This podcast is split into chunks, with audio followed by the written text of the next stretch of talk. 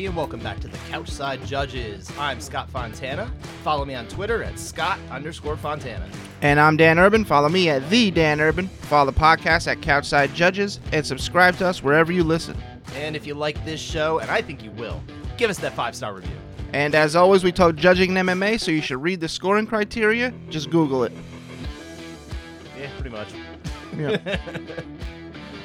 we we definitely have to get that uh, that going though, Dan. You and I, with, Yeah. uh, with with getting the the criteria out there through our own platform too. Uh, let's get cracking. We're-. We're working we're on it. on it. We are it's- working it's on it. exciting. It'll get there, but uh, yeah, we're not quite there yet. But more importantly, we have a special guest on this episode of the Couchside Judges. I don't want to wait. I don't want to bury the lead. I want to get him out here right here. One of my favorite people in MMA media has agreed to join us for this episode, and, and I'm so thrilled. Uh, welcome aboard, Aaron Bronsteter of TSN. Aaron, thank you so much for joining the Couchside Judges this week. My pleasure. You know, when the intro music started, it felt like I was like tripping and like it's in quicksand because I listened to my podcast at 1.7 speed. Oh. So when I hear your intro and I hear it's like when I'm when I'm on morning combat, I feel the same way. It feels like Luke is just speaking in slow motion. And that's why I think I speak a little bit faster than the average bloke because I listen to things I want to consume as much as I can in an average week. I probably listen to eight or nine MMA podcasts in the span of a week, you. but I listen at 1.7 speed, so it takes me the equivalent of like listening to six podcasts. Um, I like to consume as much information as possible. So when I heard the, your intro music for, um, off the top, that's the first time I've heard it as it's like meant to be in regular. well, yeah, people have, s- have started using our intro music for other things. That's true. it's growing in popularity. Yeah, yeah, we get a lot of residuals on that. No, we I would imagine so. There's lots of cease and desists going out. yeah. Well, see, the first time because I didn't understand how this all worked, right? So we found this this music obviously on one of those services where you can kind of license it, right? Uh, and so we agreed to get that, and- and we have we can use it as much as we want. i- Is really how it works. But I didn't understand that we don't still like have sole rights to that music anymore or anything like that. So I heard it in a commercial, and I got like. I tripped out. I was like, "What's going on? Why? How do they use it in our music? What's going on?" And then Dan explained, "Oh yeah, you know, you're you're licensed to do it how much you want, but so is somebody else." And I'm like, "Oh, all right, fair enough." Let's just wait for PFL fighters to start walking out to it, and that's when we're gonna have a really great time. I appreciate that you always bring back my old tweet for that. um, but anyway, Aaron, uh, again, thank you so much for joining us. I'm really happy to have you on. Uh, this has been you know a long time coming. We're so glad to have you. So, uh, yeah, why don't we kind of get into it though? Because of course, the meat and potatoes of this episode is going to be pretty much all of it's going to be UFC 283, which just happened on Saturday night. Uh, couple titles being decided, uh, and changing hands isn't necessarily the right word. One of them was a vacant title, one of them was a unification. So you know, it's kind of a weird situation here. But let's start, of course, with the uh, the main event here: Jamahal Hill getting a dominant win over Glover Teixeira. I don't think anyone necessarily saw it being quite so lopsided over the course of a five rounder that go- goes the distance here, right? But still, nonetheless, a really impressive performance from Jamahal. Goes out there, takes care of business. Glover Teixeira, of course, retires uh, in the cage. And I don't think that's necessarily too unexpected given the nature of the the last couple fights. But let's focus on Jamahal here real quick because he is in the spotlight. But really, it's it's more about what he means in relation to Yuri Prochazka. He's kind of taking care of the division while Yuri is gone. It's it's kind of the implicit other side of the coin where Yuri says, "I don't want to hold the division." At the same time, he holds a lot of. Uh, he's kind of the specter over it, right? So, what I would like to think, I don't know when we're getting this fight, but when we do, who deserves to be the favorite when Jamahal Hill meets Yuri Prochazka for that championship? Let's start with you, Aaron. Yeah, I think that Yuri will probably be the favorite in that fight. I think that what we saw from Yuri in that Glover fight spoke volumes about him, although I think you can probably say the same about Jamahal Hill. But at the same time, I think that if Glover was 43 years old going into last night's fight, he was basically 45 years old after that Yuri fight. Like that, that took so much, I think, out of his, um, out of his, you know, fuel tank, if you want to call it that. Um, and I think that you know Jamahal Hill probably answered every question we had about him yesterday, and I think that that was really important because you know had he knocked Glover out in the first round, I think Yuri's probably a bigger favorite um, than he would be after watching Jamahal Hill do what he did yesterday, where he went all five rounds, his cardio held up, his volume held up for the most part. I think we got to see the complete picture of what Jamahal Hill is going to bring to the table. And I think at 31 years old, he's actually going to improve more. I think you can say the same for Yuri, who's 29, although he has, I think, more miles on him. Um, so I, I think that Yuri will be a slight favorite. Like if I were to project the line, I don't know if they've put one out yet, because I don't think they know whether Yuri's going to be the next opponent. Could very well be Ankalaev, who, I, who I also think would be favored over Hill. Um, but uh, I think that Yuri would probably be like a minus one thirty five kind of favorite, not not a not a huge favorite. What do you think about that, Dan? I think that's pretty accurate. Yeah, I think Yuri Yuri slight favorite. All right. Yeah, I- think I'd probably lean that way too. But I mean, having said that, that's obviously we're identifying who'd be the favorite going into it. I'm not necessarily sure I know who would win that matchup when we actually get down to the meat and potatoes of actually projecting who wins it. Because, man, I mean, both of them bring some really excellent skills, especially in the striking department to the table. I don't know that this would be a all striking affair. I think probably both of them would feel like, hey, we've got a little bit of dimension to our games we can mix in. And I think it would be a fascinating mixed martial arts uh, matchup that is more geared to striking. So I really think it's going to be just an electric fight. Well- but uh, yeah, what? Yeah, I, I think. I mean, Yuri kind of throws defense to the wind. He's like whatever. That's true, So- and, and Jamahal Hill hits very hard. So I, I, and often too. So That's the thing with Jamahal. He he doesn't always hit. You. He's really not throwing 100% most of that time. You can kind of tell, but he's putting it out there, you know, usually somewhere in the what 70, 80%, and he's put it out a lot. And I think that the death by a thousand cuts, and these cuts are big cuts. Uh, I think that's what really makes Hill so dangerous. And that's why I've, I've been saying on this show for years, Dan, and you can you can back me up here that I've thought Jamahal Hill was on track to be a champion one day. So we're here. Uh, is he number one in the world? No, but he's the UFC champion, uh, and that obviously is is very special in itself. So I'm looking forward to that fight. is he the lineal champion? No, the, well, Yuri Prochazka is the lineal Oh, champion. so- Okay. yeah, I Dan- still don't understand this You st- concept. So.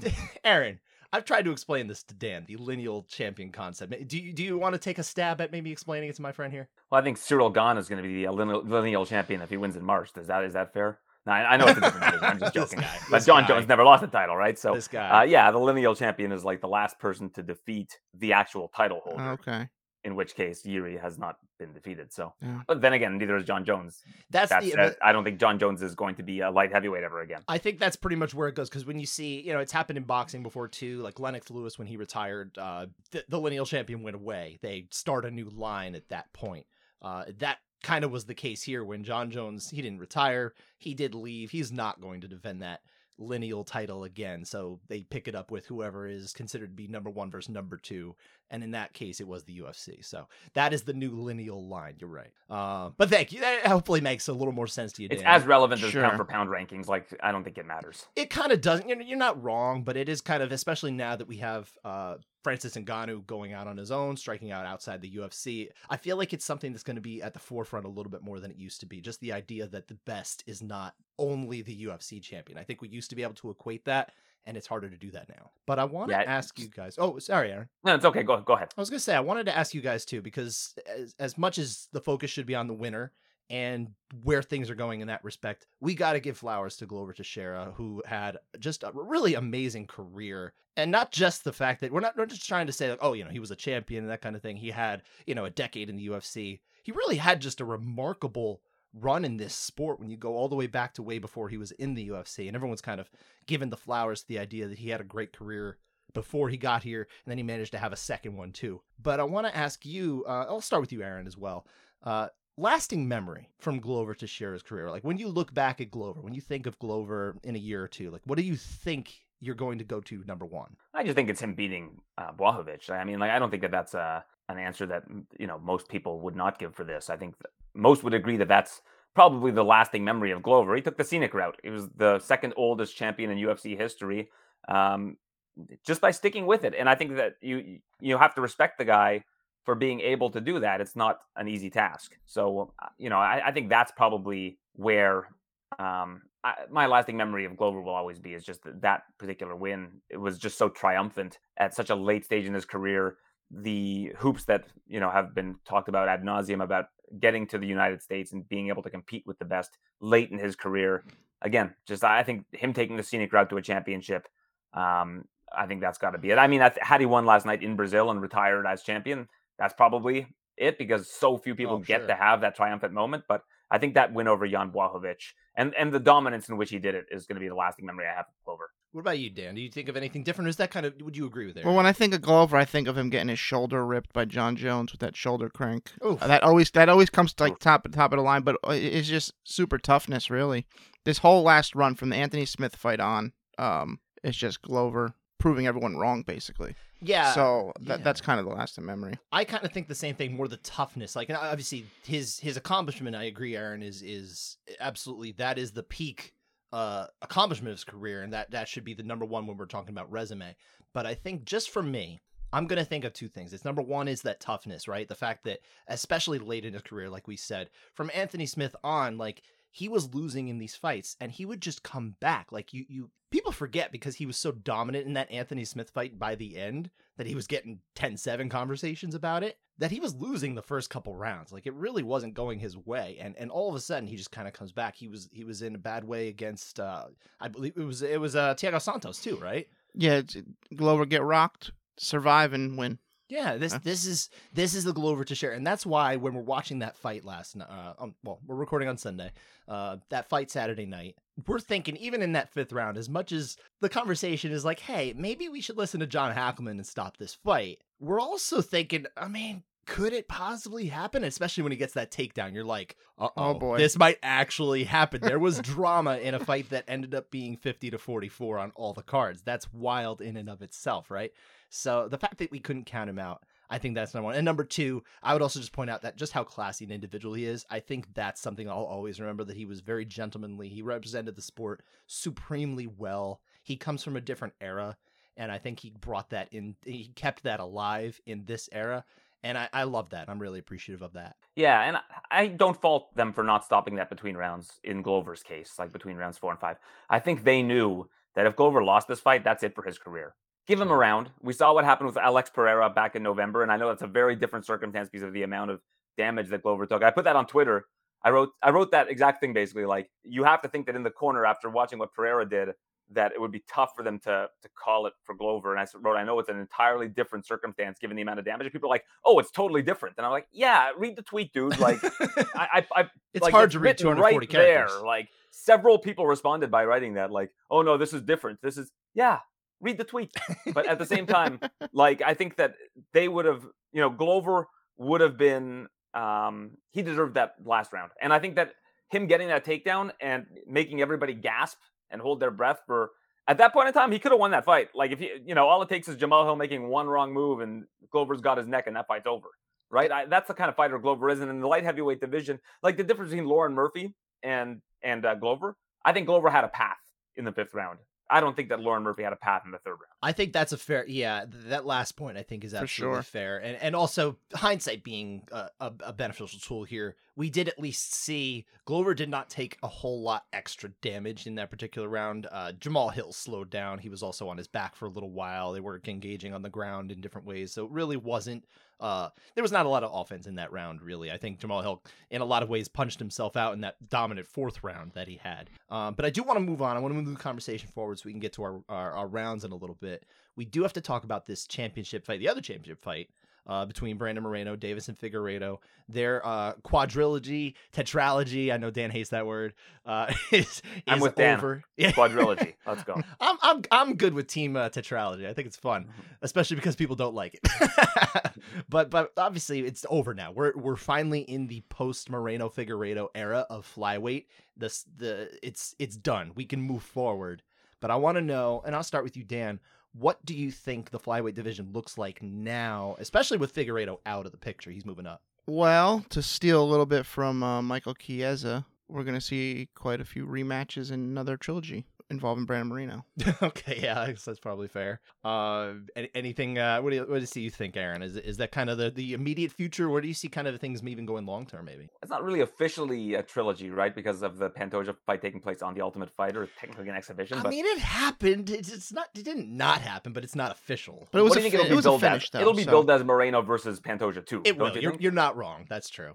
But it's it's a weird one, right? Because in boxing, we don't typically have those type of things in trilogies. It's like they they fought three times. They did because they don't usually meet on the AMI level. They don't have exhibitions uh, in the same way. We can see them more, but it's different here because of the Ultimate Fighter, right? Yeah, but this is the end of a chapter. Like I think that if you look at the flyweight division with Figueiredo moving on to the bantamweight division, I think that you look at the upcoming challengers. You've got Pantoja, but then you look at the young guys. You've got Mokayev coming up. You've got uh, Tatsuro Taira, who I'm very high on. Um, a lot of really good young talent is starting to get uh, put into this division. where I think we're just going to start seeing a lot of new challengers emerging. Um, whoever Kai Kara France faces next, I think that's going to be very interesting. Um, I know he he got injured and was I think he was supposed to face who Alex Perez or something along those lines. But you've got Nicolau coming up. You've got Brandon Royval, who if he if he can like learn to fight a little bit smarter, can move his way up up uh, the ladder as well. Dan's a big Manel Royval Kopp, supporter. Yeah, Manel Kape is going to be a problem for people. Like there's a lot of really good fighters that are coming up in this division where um, I think that chapter's closed. Brandon Moreno is the only UFC champion in his 20s right now. We're going to see a lot of exciting fights in this flyweight division in the years to come, and I'm I'm super stoked for it. I feel like this this uh, this whole obviously it got dragged out, right? It, it was, took place so one fight every year, but it really was like kind of a, a 37 month period, right? And I feel like what this did is it did actually bring a lot of positive attention to the flyweight division. It did make it seem bigger, right? it, it as much as Mighty Mouse Johnson absolutely is was probably will be for a very long time the absolute goat of the 125 pound division. His legacy is going to be extremely hard to top. For whatever reason things never just took off with him in, in terms of mainstream kind of acceptance of his division and his popularity that kind of thing. I love him personally. I don't it kind of bothers me that never happened but nonetheless this division seems much more prestigious and interesting to average fan than it did before and i think a lot of the credit really does have to go to these two individuals right? I think so all right. but I do want to ask. Sorry, I, I, was talking a lot during that last mm. answer. I wanted to give Dan the floor. That's all right. We, we like hearing you, Aaron. You're the guest. That's mm. great. Well, yeah, I mean, yeah, you have to give those guys credit because they built one of the best rivalries we've ever seen in the UFC. It might not have been as like fierce of a rivalry as some of the other ones in terms of the bad blood and all that, but we're talking four fights, like a legitimate four fight series where everybody kind of wanted the fourth fight. It wasn't like, ah, oh, not this again. Like those guys created a lot of magic in the cage. I thought that the fourth fight was probably the worst of the four of them. Yeah, a little anticlimactic, right? Yeah, I, like I thought Figueiredo fought like fought terribly. Like he just it didn't seem like he was committing to any of his strikes. And I thought that Brandon Moreno was a step ahead of him for the entire fight. Um, I know we're going to talk about one of the rounds a little bit later on, but yeah. I mean, yeah, like I didn't, I didn't see Figueiredo when I was watching that fight. I'm like, no, Figueiredo's going to lose. Like it just seemed to me like he didn't have what it took to beat that version a guy entering his prime now of Brandon Moreno. And I thought that Brandon Moreno fought poorly against Kai Kara France. I was expecting Figueiredo to roll last night, and uh, quite the opposite. I want to give credit to the officiating and judging of the first fight because without the point taken and without round five getting scored for Moreno, which was not right. One way. First off, I don't support that. We don't get these other three. It's true. We we maybe get one, but I, we definitely don't have four. Yeah. So so in in essence, the having I don't want to qualify it as bad judging because one number one, I think uh, Junichiro Kamijo is one of the best judges uh, in the world, and he's the one who gave that round to Moreno. It's it's a bad score as far as I'm concerned, but he's still a good judge. But yeah, as a result of a bad score, we got a lot more. And I, I think it, it's sometimes we just kind of have to accept if things don't work out in, in judging, like, hey, sometimes it can actually lead to some really interesting things. We don't know what's going to happen. And, and not that we want bad judging or, or bad scores or anything like that, but it is kind of a part of the the deal here where the human element is not going to be perfect and and as a result we actually got something pretty beautiful out of it. Yeah i'll probably after we're done recording this i'm not sure if anybody's looked this up but I, would be very curious to see who won more rounds out of those four fights. Like if we were to go to the scorecards and look round by round by round because i think moreno might have passed him yesterday although again Figueiredo got that second round but uh, I'd just be very curious to see who, how many rounds each guy won. So please don't steal my idea because after this uh, you know, recording. I'm gonna go and look that up. All right. No, I already tweeted about it. You didn't even see it, but I did that already. Did like, you? Like this moment. Okay. Yeah. Oh, okay. oh, okay.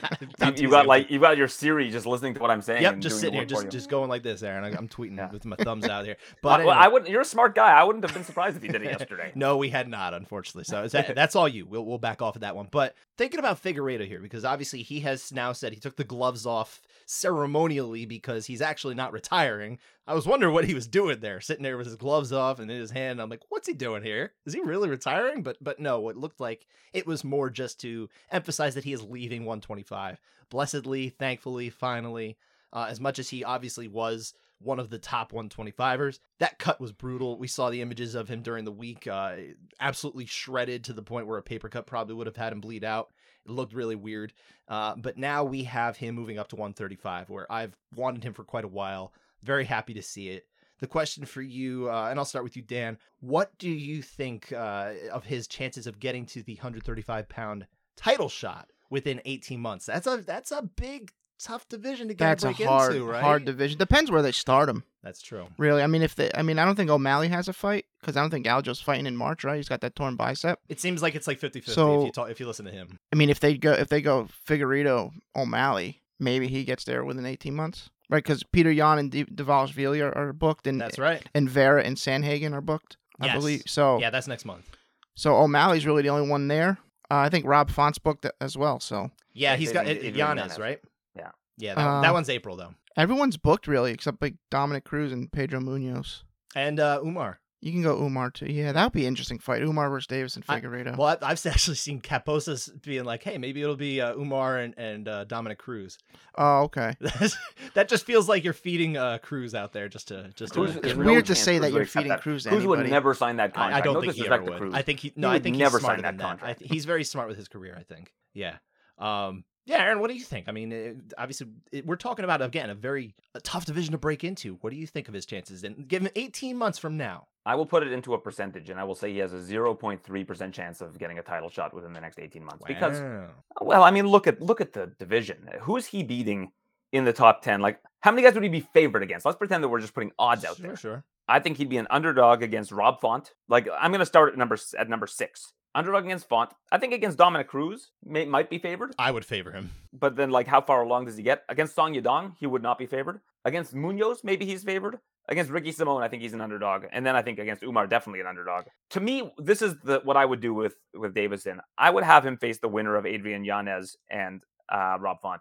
Like, I think that would be a good entry point for him into this division to see where he's at. Um, but I don't think that in 18 months he's going to be able to beat one of these top five guys. He's not going to beat Sandhagen, Chito Vera, Merab Dvalishvili, Petr Yan, or Sean O'Malley, in my opinion, and not Aljo either. Like, so I, I don't think that him getting a title shot is very realistic, to be honest, especially after he fought yes, how he fought yesterday. You are very down on him. I'm actually a lot more favorable. I, I'm not saying he would. I, first off, I would not favor him against the champion. I would not favor him against Merab. Um, but I think uh, there are a lot of fighters he could hang with. The fact that he is inconsistent, I think, is part of the biggest issue with him. Is I think that no one doubts the talent, but he doesn't always show up. Like it kind of like you're talking about. He did not fight very well last night. And it's not the first time we've seen him just not fight to his ability. And that's the part that I would worry about. But when he's on, he's pretty scary. So I'm curious to see how he would do up there. I do think he would I, I would actually like, I'm not a better, but I would put money on him to be Dominic Cruz if they were two matched up. I really do think that. For me, it's more the age. Sure. Right? Like, Yeah. bantamweight's not an easy division to begin with. But to be at 36, I'm sure he's turning 36 this year.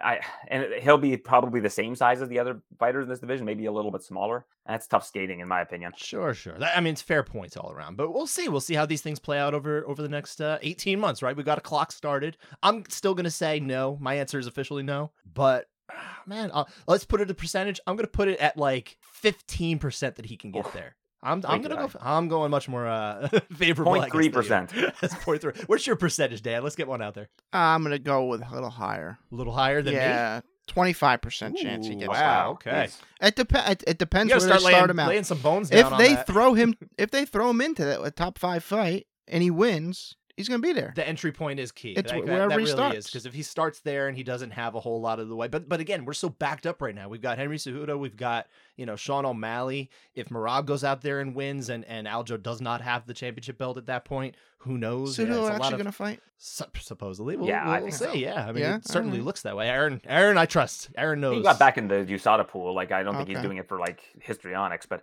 uh, you know, I think that at the same time with like Deiveson, like what's the percentage of him getting a win at bantamweight in the next 18 months is like to me, Hmm. what maybe 50 percent. Like if depending on who he's against from the guys. I think again, like I said, I said tough skating, I meant tough sledding, but I think that it's going to be problematic for him to get a win against some of these guys in this division. Yeah, and, and I understand. I understand. But we'll move on here. I think we've we've kind of made our piece. We're we're on different sides of this coin. But real quick before we get into Contested Rounds, we do like to kind of go over the the rounds themselves, the number of rounds and the percentage at which the judges were on the same page. And in this case, they had 24 rounds despite the fact that there were 10 finishes on this card. Uh, just 15 fights overall. It was a big massive long card, but also, you know, stops and starts, a lot of good finishes in there. 20 out of 24 rounds that the judges turned in scores for, they agreed on 83.3%. That is a higher percentage than we're typical getting. Uh, three of these out of actually three out of the four were eight nine splits. So there was really only one time where the judges disagreed on the round winner. This is this is pretty darn good judging, uh, Dan. Very good. I'm I'm pleased Yeah. to see it. I think it, it's really good that we didn't come out of this event complaining about the judging in terms of who won and that kind of thing. You you got, you got some uh, disagreements with whether there was an eight or a nine and that kind of thing. We're gonna get into a lot of that just in a moment, but I think ultimately we came out of this card in a good spot with judging, and I think that's a really good thing. Um, Well, I think I think the best part about it, Scott, is that we're seeing a lot of unfamiliar judge names from that are like with the Brazil Commission, like yes, you know Rafael Ferreira, uh, Fabio Alves, uh, like uh, Halison Pontes. Like these are names that we're not accustomed to, and the fact that they were so um, aligned with all of these judges that came over, like the Derek Clearys, uh, Mike Bell, D'Amato, like I think that's a really good sign. they integrated very well and i think i, I do think though and we're going to get into this that the fact that those judges were much more willing to give out the eight than the nine i think that speaks to the fissure that we have in terms of whether eights or nines are given out specifically in the nevada you know those kind of commissions that kind of thing ever since dana dana white of course got very critical of the the fact that we were seeing too many eights particularly in that fifth round that i always reference jan Blachowicz, Israel Adesanya almost two years ago now. Ever since then, there is a, a, very stark split in terms of how often we were seeing the eights given out. And ever since then, uh, you talk to judges too, and it- it's it's a very frustrating thing for them because now they're not on the same page anymore. And we're seeing when you go outside of the United States, it is very different. The judges from the from America are much less likely to give the eights. The ones who work in Vegas, they're much less likely to give the eights. You go anywhere else, we're seeing more eights. And and granted, this was a card that just had a lot of lopsided rounds. Sometimes that just happens, sometimes it doesn't. But in this case, yeah, we were seeing a lot of the eight nine splits going in the direction of the eight, and most often it was not the local judge, or it was the local judge, excuse me, who gave that eight. So why don't we dive in though? Let's start. Uh, real quick, I want to Yeah. point out that there was only six judges working for 15 fights. Yeah, that's a lot of That's lot of work for these judges too. So the fact that we had that, and also I do want to point out one, one more quick thing: Brazilian judges have a reputation for giving the hometown discount for fighters from Brazil, and I don't know that that's. I, don't, I have no idea whether it was earned or not at certain points. That you could go all the way back, and maybe you could say that one way or the other. I had opinions that were different than I do now, understandings than I have now that I didn't before of that situation. But I think when you look at this, they are absolutely unbiased because more often than not, we were seeing them not favoring the local fighters from Brazil. I, I think they did just a bang up job in terms of being absolutely unbiased in their work. So I, I applaud the the Brazilian judges Yeah, on I- the whole. I actually had Luan Lacerda winning. I thought he won one and three, Okay, but uh, interesting. but the judges. Yeah, I think I way. think with when we saw Warley Alves and Dalby that decision early on in the card, which was a, a pretty close fight, I think that was a good sign that like we you know at least they were going in the right direction. Absolutely. Well, granted, two of those were American judges, but the one Brazilian judge did give it to Dalby, and we'll get to that round in a bit. But I do want to focus on the three, eight, nine splits. This seems like the theme of the show in terms of what we should be talking about in the judging. There, there was a split decision, but it wasn't a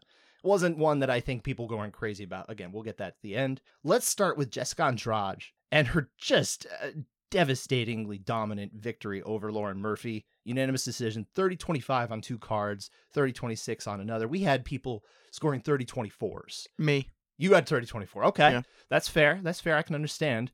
We are only split though on round two because round one was a unanimous nine. I scored it a nine when I watched it. I kind of had buyer's remorse right after Steve Marrocco of uh, of MMA fighting called me out on it, and uh, I love you too, Steve. But I think, uh, yeah, I, I think he's probably right to do so. I think that was probably an eight.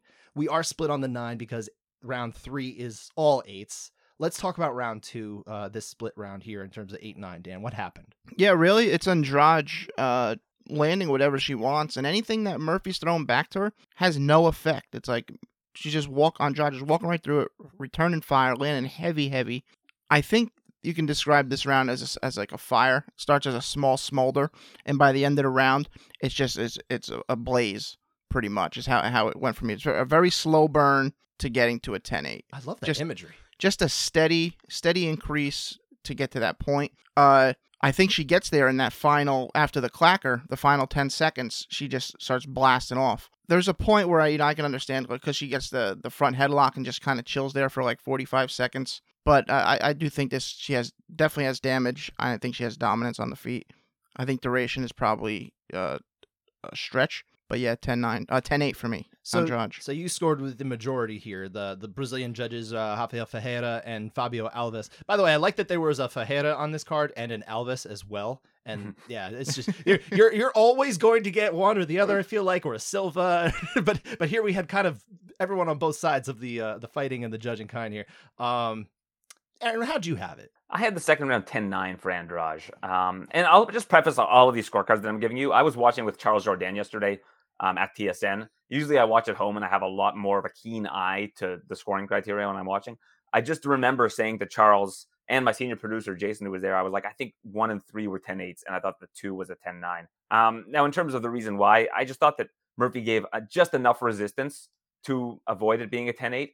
Um, I think, Dan, you just mentioned uh, like the. Uh, you felt that the the dominance might not have been there and the duration might not have been there. I think dominance was there. You think the dominance I was there? th- Okay. yeah. Yeah, I mean, she is looking to finish the fight. I think if you get two of those three Ds, maybe you get the 10 8. I just didn't, I didn't know. I don't know if I just didn't think that there was enough dominance in that round. I thought that, again, just enough resistance to give me a bit of hesitation. And I thought that in terms of the damage, I thought she took a lot more damage in rounds one and three than she did in round two. Um, but the, the damage it's definitely accumulated to a point where everybody was saying to stop it after the second round because it just looked like Murphy had no path, um, like we discussed earlier. But I, I remember going 10-9 for that particular round. Yeah, I, I agree with with ten. Uh, round one, I think the damage is a little higher because in round two, Andrade abandoned his light kicks, and they were very damaging in round one. So I, I that's why I was still there in, in round two because I, I thought the headshots were, were heavy, and she still had the dominance. But yeah, I agree that round two is probably a, a step below round one, maybe. So I don't always get the chance to rewatch these rounds uh, before we record. Sometimes it's it's a time factor. Sometimes it's just I would like to stick with my initial uh, you know feeling on the round. But I feel like when it, when we're talking about eights and nines, sometimes I need that extra watch. You talk to judges, by the way, and, and a lot of judges will tell you that the harder thing isn't to determine who won the round; it's to determine to what degree, whether to go for the eight or the nine that's something that it's a common refrain that I'll get from judges that I speak to. Um, and and so that with that in mind, I do like to give that extra watch if I can, and I did that in this case. And I've got to say, I ga- I scored the nine live for Andrade, same as you, Aaron. Um, same as Sal D'Amato. He was the the out judge on this one. But watching this again, I, I I really don't think it's that hard to go for the eight here either. So I almost think that on my revised scorecard. Now, granted, I I- put a 30-26 out there. I go with whatever I put out there first. I don't like to revise it for uh, the purposes of MMA decisions. I don't think that's fair. I think we have to go with what I say. And that's what I do. So you go to MMA decisions, it's going to say 30 26 Andrade from Scott Fontana of New York Post. For the purposes of having thought about it a little bit more, I feel like you can get to 30 24 here. I'm really okay with it. I'm very okay with it. And, and that's not a good thing, right? it's not a good thing for Lauren Murphy. No, Yeah, she- I don't. Did you guys see the stat that I put out last night about uh, the significant head strikes? No, no. Which one? Okay, let me pull it out just to make sure that I have the accurate numbers here. There so you go.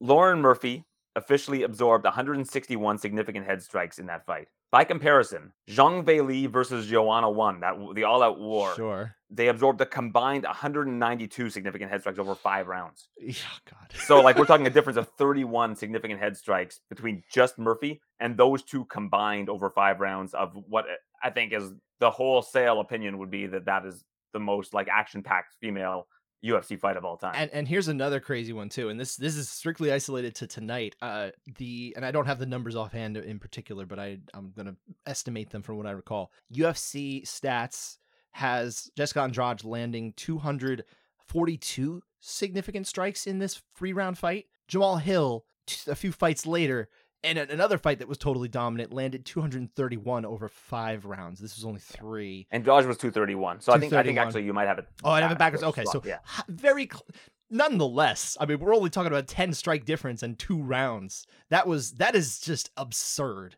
The the the level of output that Jessica Andrade was able to put out there, especially for uh, a women's fight, we don't usually see the volume carry over that often uh, at the women's fights level. It just doesn't usually happen from one side to the other, where a fighter is actually still standing, still in there. And you know, credit Lauren Murphy's toughness all you want, but I mean, shoot, she was not in that fight for a while. Mm. Second most significant strikes landed in a three round fight in UFC history. Absolutely crazy. you know what number one is? No, what is it? Diaz Cerrone. Oh, That was Yeah, death by you a, a million be- paper cuts. he destroyed him. yeah. But that was the week Da- Donald got kicked in the face by a horse or something, right? Is that way? Is that the one? It- that's every week, isn't it? Oh yeah. That's true. We can move on though. We've got a couple more of these uh, eight nine splits to get into. Brandon Moreno, Deiveson Figueiredo ended in after the third round. TKO doctor stoppage. Absolutely fair. No reason to think that Deiveson Figueiredo could see out of that eye that was hurt in that third round. But was it actually a 10-8 or a 10-9? We have the split here. Dan, what happened in round three? Yeah, this is a kind of a low output round to start. Maybe they exchange have a couple exchanges, but no one's really pulling away. I think Moreno's a little bit ahead here, but then she, he lands that left hook that with, with his thumb knuckle goes into the eye, cracks uh A legal Fig- strike. yeah, legal strike for sure. Cracks Figueiredo, ends up does end up causing the end of the fight. Um Figueiredo thinks he's being poked. He's asking for time and then th- this this round uh, um makes me ask a lot of questions. Like he goes down, but he's going down basically basically pulling guard because he can't see. He thinks he was poked. He's like, "Okay, the safest place for me right now is is guard. I won't take as much damage here. I can, you know, keep him close." For the rest of the round, about 3 minutes, Moreno's landing some intermittent ground and pound. I don't see a 10-8 here. The damage is there. I don't think you have overwhelming damage, but you have dom- you don't have dominance and you don't have duration here. I don't see a 10-8. Yeah, I don't think you're getting a whole lot of damage out of this round. Is really what it is. I, it- there's just not. You have that strike, obviously, and and, Mhm. and inarguably very damaging. It ended the fight. No questions there. One strike does not a 10-8 make, and and if you take that out of the equation, there's really just not a whole lot else happening outside of you know a little guard work, a little bit of Moreno posturing up and, and landing a little bit uh, near the end, and earlier on, yeah, had maybe that edge just a little bit. Even Figueiredo got in a decent shot early on before before Mhm. everything went sideways. So yeah, I, I feel like this is very natural as a, a 10-9 round. I'm almo- I'm actually pretty surprised that we had the eight. I kind of I I I read over the scorecard when I shared it, and I said, oh okay, it was just it was two rounds of Moreno, rounds one and three, and and then round two was Figueiredo. Which I, I'm actually very surprised, by the way, that DC and the and uh, on the uh, commentary couldn't see how Figueiredo won round two. I thought that was a, a, a not a clear, but I thought Figueiredo's uh, guillotine uh, Those was- elbows at the end. and uh, yeah, yeah, I think what we're having here is a, it's neither here nor there, but I thought Figueiredo definitely won round two. I felt good with that, but I was very surprised to see that eight there. You pointed it out to me, Dan. I'm glad you did because we almost didn't talk about this round. Yeah. and that would have been a shame. Uh, Aaron, what, do you- what are your thoughts on this one? Yeah, I think I'm aligned with you guys here. I mean, let's just break down the round as a whole here. It- Like pretty even on the feet. Moreno catches him with the the knuckle to the eye, which is legal. Again, Um, but it's not even a knockdown, right? Like Deiveson's just like trying to get the ref to stop it because he doesn't know if it's a finger or a knuckle Sure. or a punch or whatever. Gets taken down. Three and a half minutes of control for Moreno, where he's just doing body body head, and like not not landing anything of real significance. and his in control mostly of, in from terms of damage. too. Right. In, yeah, in full guard, like you know, Figueiredo's kind of holding him in position to where he won't absorb as much damage. It's not like he's posturing up and banging on him. Like I think it's a very clear 10-9. Yeah, I, I agree. I, I'm definitely with. We're all with. Uh, everybody here is is agreeing with Michael Bell and Derek Cleary. It is Halison Pontes, the local judge, who gave the eight to Moreno here. Now, when you start to see this, you're almost like, hey, Brazil, maybe settle down with the eights. You're almost going too crazy here with the eights, but I respect the game. Maybe not here. That's kind of how I felt about that one. Um, the other one that we have here, the third of the 8 9 splits, happened on the prelims. Jailton Almeida getting a, a dominant victory over Shamil Abdurakhimov. Round two TKO. It's round one, of course, that we have a full round here that went all Almeida, but was it a 10 8? Dan, why, why are we even talking about this?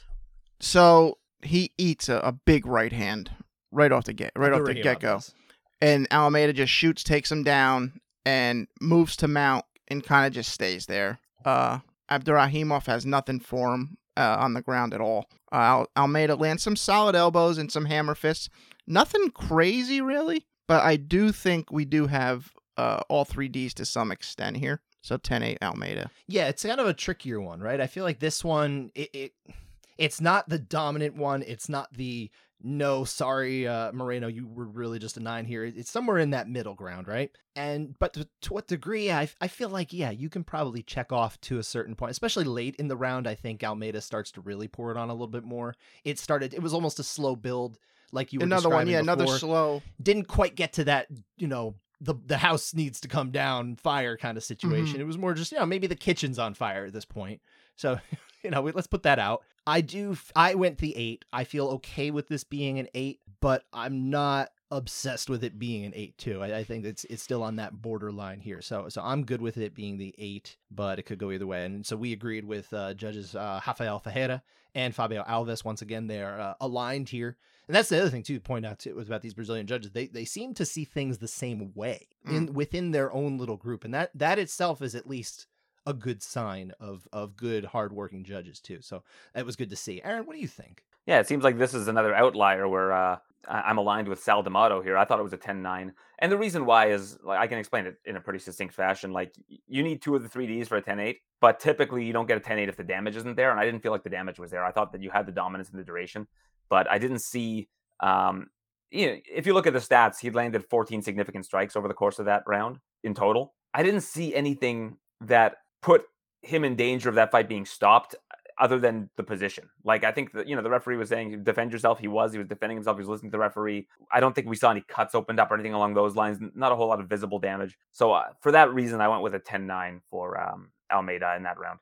This feels like uh, it's it's like a a Vegas 10-9 and an, an international 10-8. And that obviously is Mhm. how it played out, but that again speaks to what I was talking about before and what I'll talk about almost every week I feel like is the schism between the way one area uh, gives out the eights and one and the way the rest of the world does because of again that infamous round that we always have to bring up. A Um, little stricter language, and I think we can clear some of that. yeah, I think we, So- we, we need to. It's, it is so imperative that at the at the ABC conference this year that they get on the books how they want these 10 8s to be. The books say this can be a 10 8. It, it they really do, but that's not the mandate we're seeing anymore. And that's why we have differences when they travel internationally or even to other commissions with other judges sometimes. It's just, we need to get that on the books. I think that is an absolute imperative this year from the uh, the rules and regs committee, and I, I I know that they're working on that, but I, I hope they get to a point that hopefully we're all kind of on board with. We'll see what what comes out of that whole ordeal. But that is it for the 10 8 9 splits. There was just that one round again in the split decision here with Nicholas Dalby getting the win over Warley Alves. 29 28s all around. Round one was Dalby. Round three was Alves. It's that middle one we're talking about. It's, it's kind of the ebb and flow of the fight where it's kind of going one way to the other. How did round two shake out, Dan?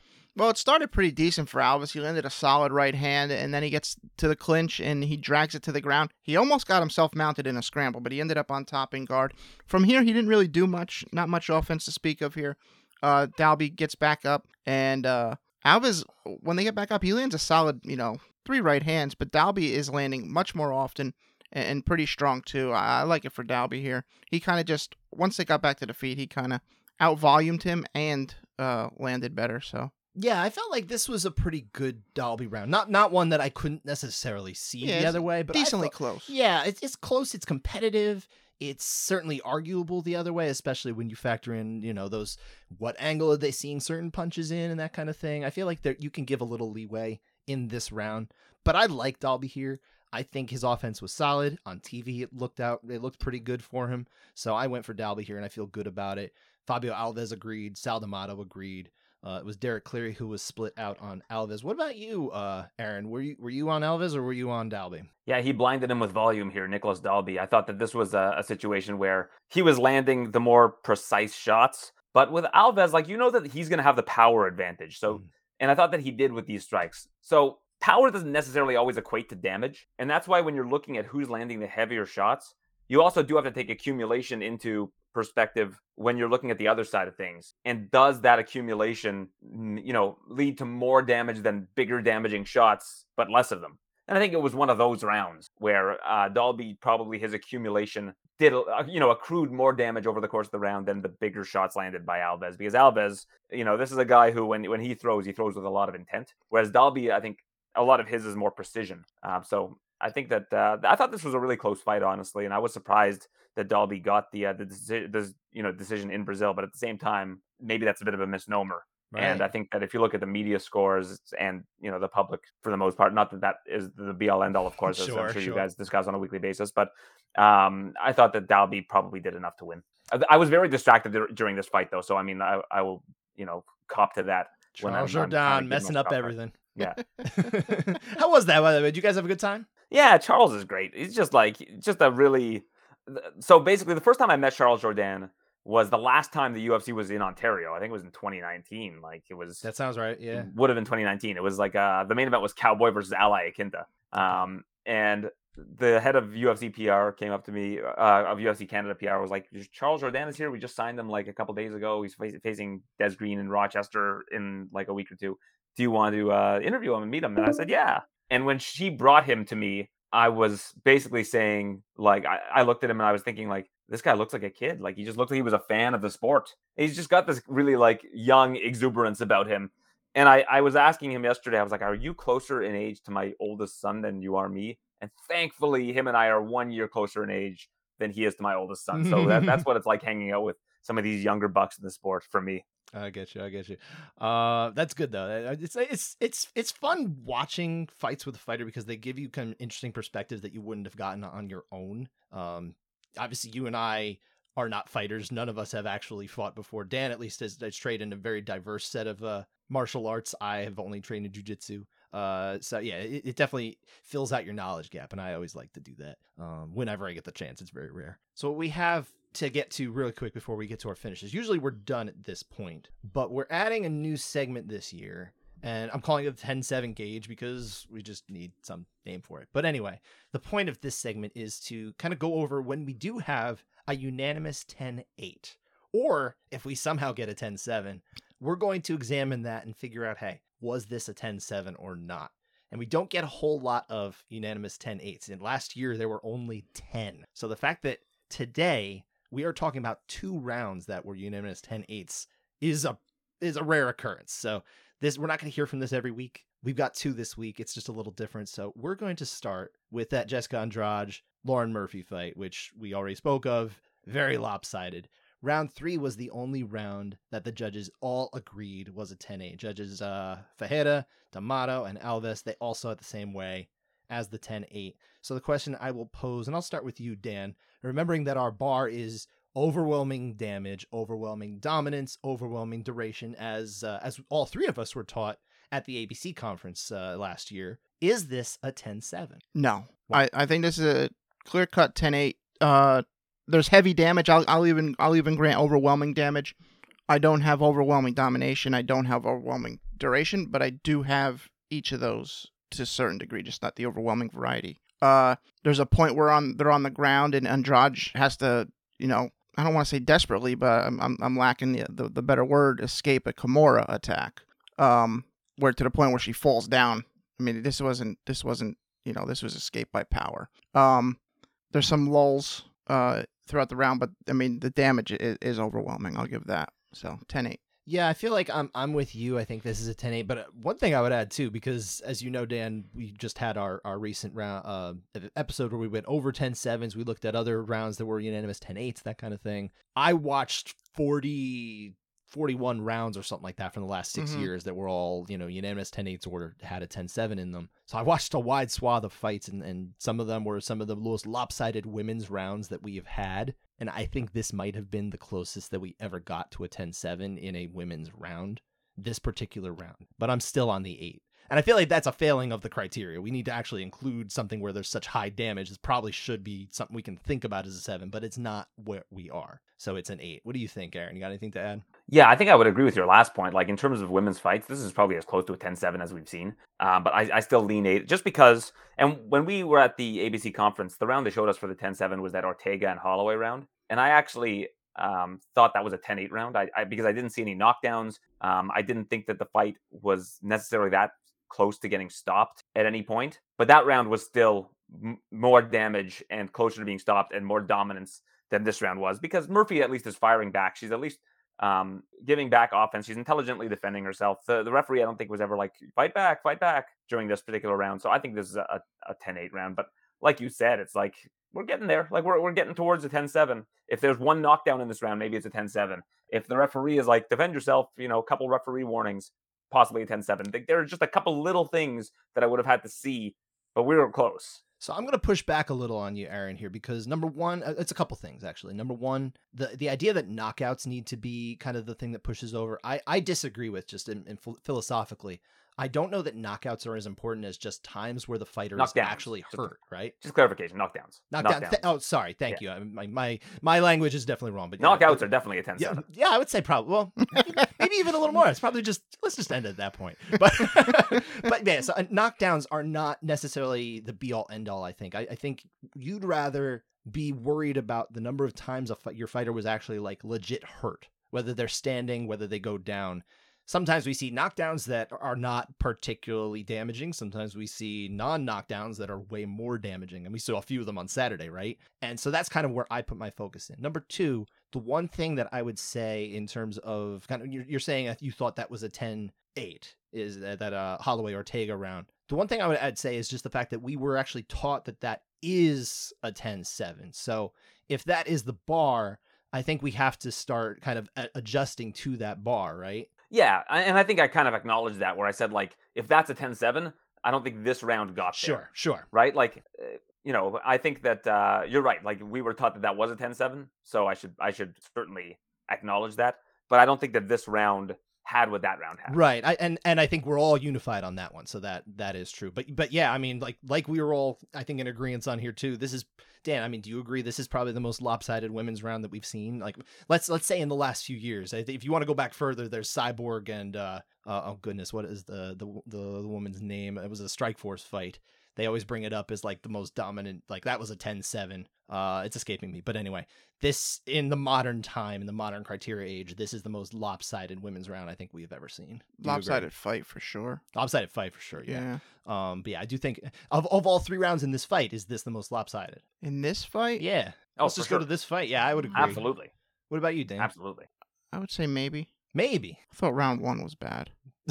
Honestly, I mean, did. we're all bad So Yeah, it's it's funny, and and, another thing too, just the fact that this that round one, there was a lot of outcry that that should be an eight, and and usually that doesn't always have to match up with like the way it really ought to be, but I feel like in this case it really was an eight, and I was I I think I erred in going to the nine. I think it should have been an eight, but round one in particular, just from going over all these unanimous eights and things like that, round one doesn't always show up. Uh, in terms of that, I feel like judges possibly, you know, maybe even subconsciously are loath to give the eight in the first round because of how much it sets back the other fighter, the losing fighter in that fight. Because basically all they can do is get a draw at that point. I, I want to point out the visual the visible damage really started showing towards the end of round one, Mm-hmm. and then it was like just all swelling really. Yeah. A lot, lot- the, Well, here's, the here's the swelling question didn't happen in round you one. guys. Oh yeah, what I've got got an Aaron? interesting question to both you guys. If you took that round one and you swapped it with the round three, where she's entering round one with the same damage that, like, sorry, she's entering round three with the same damage as she would have Visibly so, or or in Vi- yeah, with the same visible damage. Is that round one like right uh, when you're looking at what the worst round is? If you were to just look at them round by round and ignore the accumulated damage, Sure. maybe Dan has a good point here. It, it's a fair point. It's it's very hard. You know, it's hard to separate that because we have one thing and we don't have the other. But yeah, it, it is interesting that I have seen round one is like it, it, it definitely is the least likely round I would say, and I I could do deeper dive data look uh maybe next year for our data show or Okay. the end of this year. I'll, yeah. I'll say this. I think round one has the highest degree of dominance. okay. Yeah, I mean she's And totally outclassed so- her. Yeah, that's fair. That, but, but yeah, I think the damage is and and damage is paramount when we're talking about the Yeah. 3ds. Uh, you know, it used to be they were a little more equal. Maybe damage was still a little higher. Now it's it's almost be all end all. If it does it have the D for damage, it can be an eight. If it doesn't, you just don't see that anymore. So, um, in, in, in let's say in America, because again we travel, different story. There is another round again that that is a a unanimous 10-8 here, and that was in Jamahal Hill. Of course, defeating uh, Glover Teixeira, 50-44 on all three cards. Round four is our unanimous eight here. Just a dominant round from Hill, but h- how close are we to the eight here, Dan? Do you do you think it's an eight or do you think it's a seven? No, I think this is an eight. Okay, Uh, it's competitive. Uh, for about the first three minutes and thirty seconds. And uh, Jamahal Hill's winning it. I'm, I'm not. I'm not saying he isn't winning it, but it's just a, at a 10-9 degree right now. At about 130 left, that's when Hill, you know, starts teeing off. Um, with these shots where we see, you know, Mark Goddard getting a little closer. Like, hey, fight back, fight back. Uh, but Glover does fight back, and he lands some good shots here. We we have the damage for sure. Um, I just don't don't see the duration that high or uh, the dominance to that overwhelming degree. I, I think it's a, it's a, it's a 10-8. where are you at, Aaron? I'll be concise here. This is closer to a 10-9 than it is a 10-7, so it's a 10-8. Wow. Okay. I see. I disagree with that. I, I'm definitely. I think this is one of the closest rounds that we we've gotten in a little while to a seven. I don't think it's there. I, I still don't because again, if we're putting that bar at Holloway Ortega, I don't think it clears it. I don't think it it really comes close enough. But man, I, I, there's a lot of damage in this round by the end, and I, I think that's what I would love to see if they do, you know, if they do end up going over and kind of, uh, let's say, re-going, re- rewording the 10-7 language, if they're open to it, I would love to put in there specifically like a, an extreme amount of damage can be enough to get you to the 10-7 and, and and that really you don't need all three d's i don't think. I mean you would get them probably but i think that really the only one that needs to be overwhelming is the damage. I would like to see that. If we got that as as the point if there's an overwhelming amount of damage that should be a seven. I'm okay with that. I don't know how you guys feel about that but Well, I think I I don't know if I get rid of overwhelming dominance, but I think we should crumble up duration and just throw it out. Entirely Yeah, I yeah, agree with that. They're, they're just so silly. I, I don't I don't think duration, whatever. but everything's got to be threes sir how, how can you do that it's only two Yeah. d's anymore it's not not Well, six like seven Dan, minute What Dan said though makes a lot of sense. Like if, if we've got a round that, like you mentioned, three and a half minutes, it's like you know it's a clear 10-9 and it's like a kind of back and forth. But then that last minute and a half is like just real overwhelming damage and fight possibly getting stopped, warnings from the referee. Like yeah, uh, maybe maybe you throw duration out the window in that situation. I think that that makes a lot of sense. Yeah, I, I joke, but I do think I think you guys are really onto something here. I think the idea that duration needs to be necessarily a part of this, I think, is a problem. There was the one round that we talked about in the 10-7 show, Dan, uh, and that was uh, Mirza Khaliev getting the uh, the 10-7 Yeah. from Ben Cartledge when he beat uh, CB Dollaway. And the damage in that round, I think, is probably higher by the end of that round than possibly any round that we've we went over in that entire show, and, and any one that I actually watched again out of 40. Um,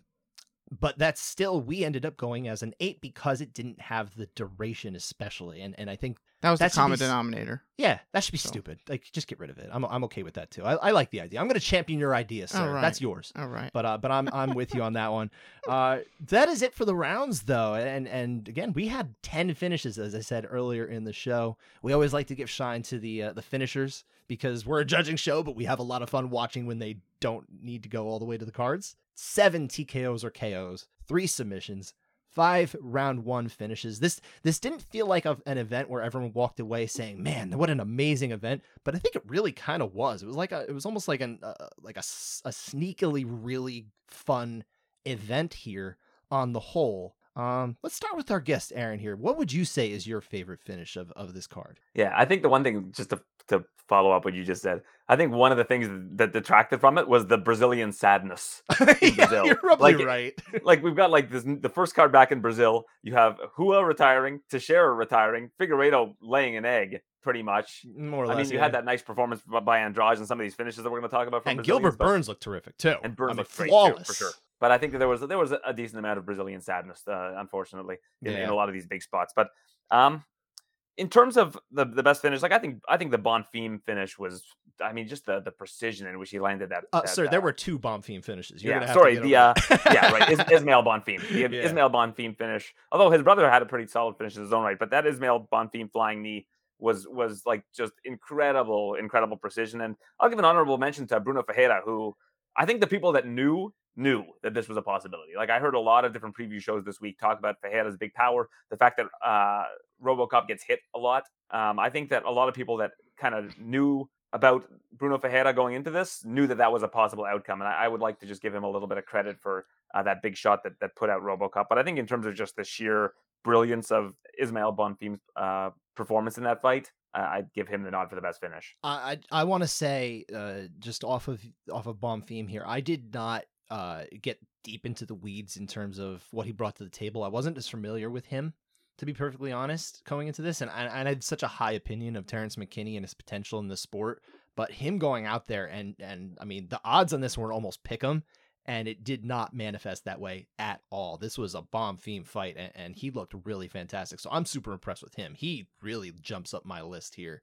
Um, but Terrence McKinney, too, the worst part about that knockout, I mean, there was a lot of bad parts of it, but man, he lost Yeah, his mouthpiece. mouthpiece right Mhm. before, and it was just I was watched that, and I'm like, uh oh, and then he ate the knee right to the jaw, and he, but thankfully it was to the the side of the jaw in the sense that at least it hopefully didn't clack his teeth together or anything and mess him up. But man, that was a brutal. He just fell forward. That's a that's already your clubhouse leader for knockout of the year, right? Oh, big time. God. Yeah. Was that your favorite finish, Dan? That was my favorite finish. But I'll also give an honorable mention to Gilbert Burns. Yes. That slow, deliberate, devastating jujitsu is, is the absolute best. And that, that arm triangle, did- he had no chance. It was it was over. I said this uh, at right after the fight too. That like realistically, and I think this they put this on the, the broadcast, whatever. But the um the fact that Gilbert Burns, I think, could hang with literally anybody at 170 pounds from the champion down. Uh, he is absolutely amazing. He's an impressive fighter. He's so well rounded, but he's also he's he's a well rounded fighter, like where you don't see him necessarily deficient in any one area to to like detrimental point. But he also has a killer thing that jujitsu. And a lot of fighters don't have that if they're well rounded. Like we talk about Lauren Murphy. She's very well rounded. She's not weak necessarily anywhere, but also she doesn't stand out in any one way whatsoever. Burns has that, and that's why I think he's he's a very special type of fighter. Glad he's at 170 pounds instead of 155 too, because it's a good example for fighters to move up in weight. And you can tell the difference between a good BJJ fighter and a great BJJ fighter in the way that he executed the arm triangle, where he didn't have to get his entire body over. Like we, we see that in Bell. I think we saw someone do that in Bellator last year, where like they had it, and like you see some guys that are able to do it from mount from half, but like those are the ones that are really the greats in the sport. That like they don't need to do it the way that the commentators like, oh, he needs to get the leg over. In the case of a Gilbert Burns, you know, just the amount of, of practice he has with leverage over the years in terms of how good he is at BJJ can finish it from any of those positions. I, I look forward to literally any time he fights. So the the- future I think is still bright for him. I, I wouldn't rule out him having the belt one day. I really would not. Um, And great dude, just like such a nice guy. I, I've always loved speaking with Gilbert. I've had nice interactions with him too. I, and this is uh so when the UFC I don't know if you play any games, Aaron, but when the UFC video game came out about what was it now? Almost three years ago. I think it was mid pandemic.